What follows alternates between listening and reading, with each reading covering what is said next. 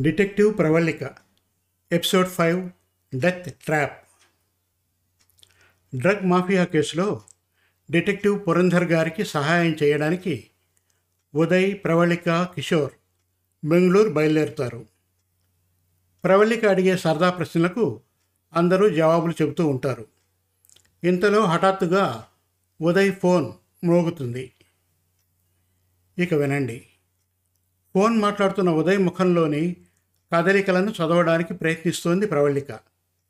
కానీ అతని ఎక్స్ప్రెషన్స్ అర్థం చేసుకోవడం ఆమెకు సాధ్యం కాలేదు. ఐపీఎస్ సెలెక్ట్ కావడానికి ఇదొక క్వాలిఫికేషన్ కాబోలు అనుకుంది ప్రవళిక. చెప్పదగ్గ విషయమైతే ఫోన్ ముగిశాక అతనే చెప్తాడులే అని సరిపెట్టుకుంది. కానీ పావు గంట గడిచినా అతను మాట్లాడుతూనే ఉన్నాడు. ప్రవళిక ముందు సీట్లో ఉన్న కిషోర్తో మాట్లాడుతూ ఉదయ్ గారికి జవాబు తట్టినట్లేదు. ఇక బెంగళూరు చేరే వరకు ఆ ఫోన్ డిస్కనెక్ట్ చేయడేమో. అంది కాస్త గట్టిగానే. అతను వినాలని. అదేమీ పట్టించుకోలేదు ఉదయ్. అవతలి వ్యక్తి చెప్పే విషయాలకు అనుగుణంగా అతని ఫీలింగ్స్ స్వల్పంగా మారుతున్నాయి. ఒక ప్రదేశానికి వచ్చేటప్పటికి సిగ్నల్స్ రాకపోవడంతో ఈసారి సిగ్నల్స్ రాగానే చెబుతాను. నువ్వు కాసేపు కారు ఆపు. అర్జెంట్ కాల్ మాట్లాడుతున్నాను. అని డ్రైవర్ శివతో చెప్పాడు ఉదయ్. మరికొద్ది నిమిషాలకే సిగ్నల్ రావడంతో కారును ఒక పక్కగా ఆపాడు శివ. కారులోంచి కిందకి దిగి కాస్త దూరం వెళ్ళి మాట్లాడుతూ ఉన్నాడు ఉదయ్. ఏదో సీరియస్ మ్యాటర్ లాగే ఉంది అన్నాడు కిషోర్. అవును నాకు కూడా అలాగే అనిపిస్తోంది అంది ప్రవళిక. మరో పది నిమిషాలకు అతను ఫోన్ మాట్లాడడం పూర్తయింది. వెంటనే కార్ దగ్గరికి వచ్చి ప్రవళిక కిషోర్లను కిందకు దిగమన్నాడు. మనం ఓ పది నిమిషాలు అలా మాట్లాడుకుంటూ నడుద్దాం. మన మాటలు పూర్తయ్యాక శివకు కాల్ చేసి మన దగ్గరకు రమ్మందాం అన్నాడు ఉదయ్. అతను చెప్పేది ముఖ్యమైన విషయం అని గ్రహించిన ప్రవళిక కిషోర్లు మారు మాట్లాడకుండా కారు దిగారు. అక్కడే ఉండమని శివకు చెప్పి ముగ్గురు నడుచుకుంటూ ముందుకు వెళ్ళారు. సారీ ఉదయ్ గారు సీరియస్నెస్ అర్థం చేసుకోకుండా మీరు కావాలనే ఫోన్ మాట్లాడుతున్నారని జోక్ చేశాను అంది ప్రవళిక. ఇట్స్ ఓకే సమయం వచ్చినప్పుడు అందుకు రిటార్డ్ ఇస్తాను. ఇద్దరు నేను చెప్పే విషయం జాగ్రత్తగా వినండి. నేను ఇంతసేపు మాట్లాడింది దినేష్తో అని చెప్పాడు ఉదయ్. దినేష్ మీకు ఫోన్ చేశాడా? ఆశ్చర్యంగా అడిగింది ప్రవళిక. అవును ప్రవళిక. తను ఎలా ఆ మాఫియా చేతుల్లో ఇరుక్కున్నది వివరంగా చెప్పాడు.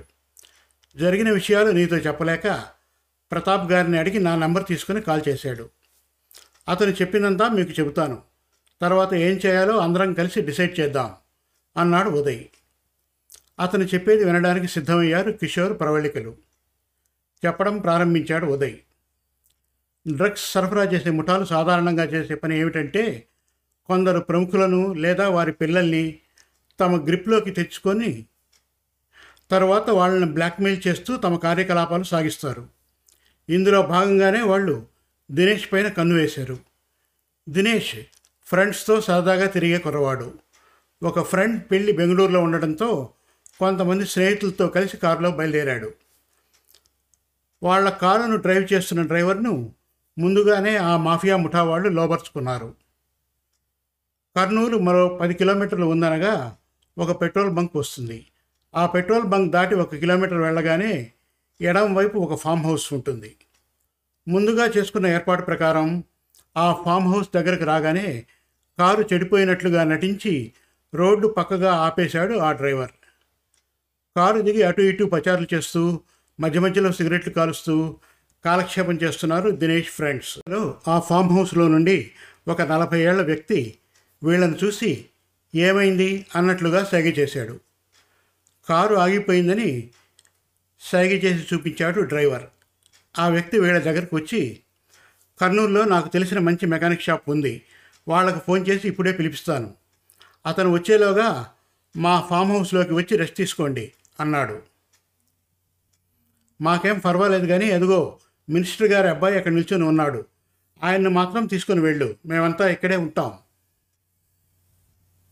అన్నాడు డ్రైవర్ అతనికి దినేష్ను చూపిస్తూ. తన దగ్గరికి వచ్చిన అతనితో అదేం అవసరం లేదండి. నేను కూడా ఇక్కడే ఉంటాను అన్నాడు దినేష్. అదేంటి బాబు? మీ ముఖం అంతా అలా చెమటలు పట్టి ఉంది. కాసేపు రెస్ట్ తీసుకోండి. కారు రెడీ అయ్యాక వీళ్ళు వచ్చి పిలుస్తారులేండి. అంటూ తన జేబులోంచి ఖర్చీఫ్ తీసి దినేష్ ముఖం మీద చెమటను తుడిచాడు. దినేష్కి ఏదో మత్తు ఆవహించినట్లయింది. కొద్దిగా కళ్ళు తిరుగుతున్నట్లుగా కూడా అనిపించింది. నాకు కాస్త తల తిరుగుతోంది. నేను వెళ్ళి కాసేపు రెస్ట్ తీసుకుంటాను అని తన స్నేహితులతో అన్నాడు దినేష్. నేను దినేష్కు తోడుగా ఉంటాను. అన్నాడు అతని స్నేహితుల్లో వెంకట్ అనే వ్యక్తి. డ్రైవర్ అతని దగ్గరికి వెళ్ళి అతని చెవిలో చిన్నగా పక్కనున్న తోటలో హుక్కా దొరుకుతుంది. మీరందరూ అక్కడికి వెళ్ళండి. దినేష్ బాబు గారిని రెస్ట్ తీసుకొనివ్వండి. నేను కారుకు కాపలా ఉంటాను. మధ్య మధ్యలో బాబుగారికి ఏం కావాలో కనుక్కుంటాను అన్నాడు. ఫామ్ హౌస్ తాలూకు వ్యక్తి దినేష్ ఫ్రెండ్స్తో నేను ఇప్పుడే బాబుగారిని ఇంట్లో పడుకోబెట్టి వస్తాను. దగ్గరలోనే మంచి హుక్కా సెంటర్ ఉంది. కారు రిపేర్ అయ్యేదాకా మీరు సరదాగా గడపడానికి ఏర్పాటు చేస్తాను అని చెప్పి దినేష్ను తీసుకొని ఫామ్ హౌస్లోకి వెళ్ళాడు. అతనితో పాటు ఫామ్ హౌస్లోకి అడుగుపెట్టిన దినేష్ లోపల ఎవరో అమ్మాయి ఉండటంతో బయటే ఆగిపోయాడు. ఆ వ్యక్తి దినేష్ వంక చూస్తూ లోపలికి రండి బాబు ఆ అమ్మాయి నా కూతురు. పేరు రజియా. బీటెక్ చదువుతోంది. నా పేరు దిలావర్ అంటూ దినేష్ను లోపలికి ఆహ్వానించాడు. లోపలికి అడుగుపెట్టిన దినేష్ అప్రయత్నంగా ఆ అమ్మాయి ఇంకా పరిశీలనగా చూశాడు. ఆ అమ్మాయికి పద్దెనిమిది లేదా పంతొమ్మిది ఏళ్ళు ఉండొచ్చు. జీన్స్ ప్యాంట్ వేసుకొని పైన టీషర్ట్తో ఉంది. చూడగానే కాలేజీ స్టూడెంట్ అని తెలిసిపోతుంది. దినేష్ను ఆ అమ్మాయికి పరిచయం చేస్తూ బాబుగారి పేరు దినేష్. మినిస్టర్ వీరేశం గారు తెలుసు కదా వాళ్ళ అబ్బాయి. కారు ఆగిపోవడంతో కాసేపు రెస్ట్ తీసుకోవడానికి మన ఇంటికి వచ్చారు అని చెప్పాడు. ఆ అమ్మాయి దినేష్ దగ్గరికి వచ్చి చేయి జాపి hi I I am Razia అంది. ఆ అమ్మాయి చాలా అందంగా ఉంది. ఆమెతో చేయి కలిపిన దినేష్కు ఒళ్ళంతా కరెంట్ పాస్ అయినట్లు అనిపించింది. అసలే ఇందాక దివాకర్ అతని ముఖాన్ని కర్చీఫ్తో తుడిచినప్పటి నుండి ఏదో తెలియని మత్తులో ఉన్నాడు. ఇప్పుడు రజియా ఒంటి నుండి వచ్చే పర్ఫ్యూమ్ వాసనతో మరింత మత్తు కలిగింది అతనికి. అయినా తన్ని తాను కంట్రోల్ చేసుకుంటూ నేను బయట ఫ్రెండ్స్తో ఉంటాను అని దిలావత్తో చెప్పడానికి వెనక్కి తిరిగాడు. అప్పటికే దిలావర్ తలుపు బయట నుండి గడియ పెట్టుకుని వెళ్ళిపోయాడు. పోతూ రజియా వంక చూశాడు. దినేష్ అదేమిటి అలా సిగ్గుపడుతున్నారు? బెడ్రూమ్ చూపిస్తాను రండి. కాసేపు రెస్ట్ తీసుకోండి. అంటూ అతని చేతిని పట్టుకొని బెడ్రూమ్లోకి తీసుకుని వెళ్ళింది రజియా. దినేష్కి అంతా ఏమయంగా ఏదో కళ్ళలో ఉన్నట్టుగా గాలిలో తేలిపోతున్నట్టు అనిపిస్తోంది. అతని భుజం మీద చేయి వేసి బెడ్ మీద కూర్చోబెట్టింది రజియా. తన భుజం మీద ఏదో సూది గుచ్చుకున్నట్లుగా చురుక్కుమంది అతనికి. తర్వాత ఏం జరిగిందో అతనికి ఏమీ అర్థం కాలేదు. స్పృహ వచ్చేసరికి ఆమెతో కలిసి బెడ్ మీద అర్థనగ్నంగా ఉన్నాడు. అతనికి ఇంకా మత్తు వదలలేదు. అయినా అత కష్టం మీద ఆ బెడ్ మీద నుంచి కిందికి దిగాడు. రజియా కూడా పైకి లేచి అతన్ని ఒకసారి గట్టిగా హాక్ చేసుకుని థ్యాంక్ యూ అంది. ఇంతలో అతని స్నేహితుడు వెంకట్ ఫోన్ చేసి కారు రిపేర్ అయ్యిందని ఇక రావచ్చు అని చెప్పాడు. దినేష్ రజియా ఫోన్ నెంబర్ తీసుకొని బయటకు వచ్చాడు. అతని వెంటే తను బయటకు వచ్చింది రజియా. అప్పుడే ఫామ్ హౌస్లోకి వస్తూ ఉన్న దిలావర్ వాళ్ళిద్దరినీ మార్చి మార్చి చూశాడు. తర్వాత దినేష్ వంక తిరిగి బాబుగారు మీ కారు రెడీ అయింది. ఇక మీరు బయలుదేరవచ్చు అన్నాడు. అతనికి రజియాకి థ్యాంక్స్ చెప్పి రోడ్లోకి వచ్చాడు దినేష్. అతను తమ దగ్గరికి రాగానే అతని ఫ్రెండ్స్ ఆ దిలావర్ ఎవరో కానీ మాకు మంచి హుక్కా పార్టీ ఏర్పాటు చేశాడు. డబ్బులు ఇస్తే కూడా తీసుకోలేదు. నీ బ్యాడ్ లక్ నువ్వు మిస్ అయ్యావు అన్నారు. తర్వాత అందరూ కారెక్కి బెంగళూరుకి బయలుదేరారు. చెప్పడం ఆపాడు ఉదయ్. మై గాడ్ ఆ డ్రగ్ మాఫియా వాళ్ళు దినేష్ని ఈ రకంగా లొంగ తీసుకున్నారన్నమాట అన్నాడు కిషోర్. మనం జర్లీలో ఉండగానే ఈ ఫోన్ రావడం ఒక రకంగా మన అదృష్టం అని అనుకుంటున్నాను. నాకు ఇప్పటికిప్పుడే ఒక ఐడియా వచ్చింది. మీరు ముఖ్యంగా ఉదయ్ గారు సీరియస్గా నేను చెప్పేది వినాలి. అంది ప్రవళిక. ఈరోజు శనివారం. మీ ఐడియా ఏంటో చెప్పండి మేడం అన్నాడు ఉదయ్. ఈరోజు శనివారం కావడానికి తను చెప్పేది అతను వినడానికి సంబంధం ఏమిటో అర్థం కాలేదు ప్రవళికకు. Be serious mister Uday.